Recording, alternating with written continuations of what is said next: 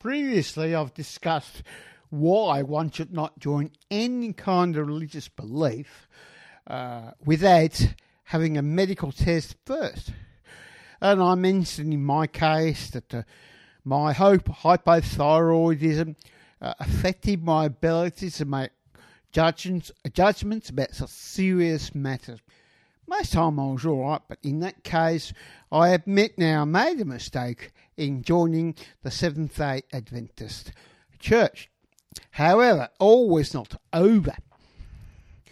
You see, only a few years after stabilising on my treatment, my thyroxine medication fought to settle me down with the hypothyroidism, I was diagnosed with having regular tests with advanced prostate cancer.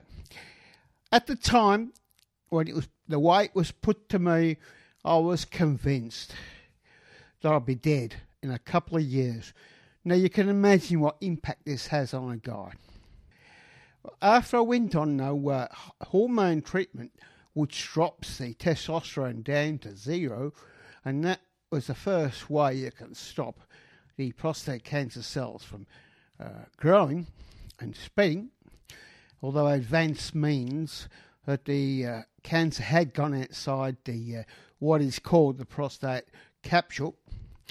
It had only gone to some lymph nodes. I thought that was really bad, but it wasn't. In fact, if one has to get any kind of a spreading, that's the best way. And here I am 10 years later, still alive. But it hasn't been all that, what do I say, peaches and cream or something. It has not been easy because the long-term effects of being on the hormone stuff subtly change your personality. And people at church especially noticed this and started to distance themselves from me.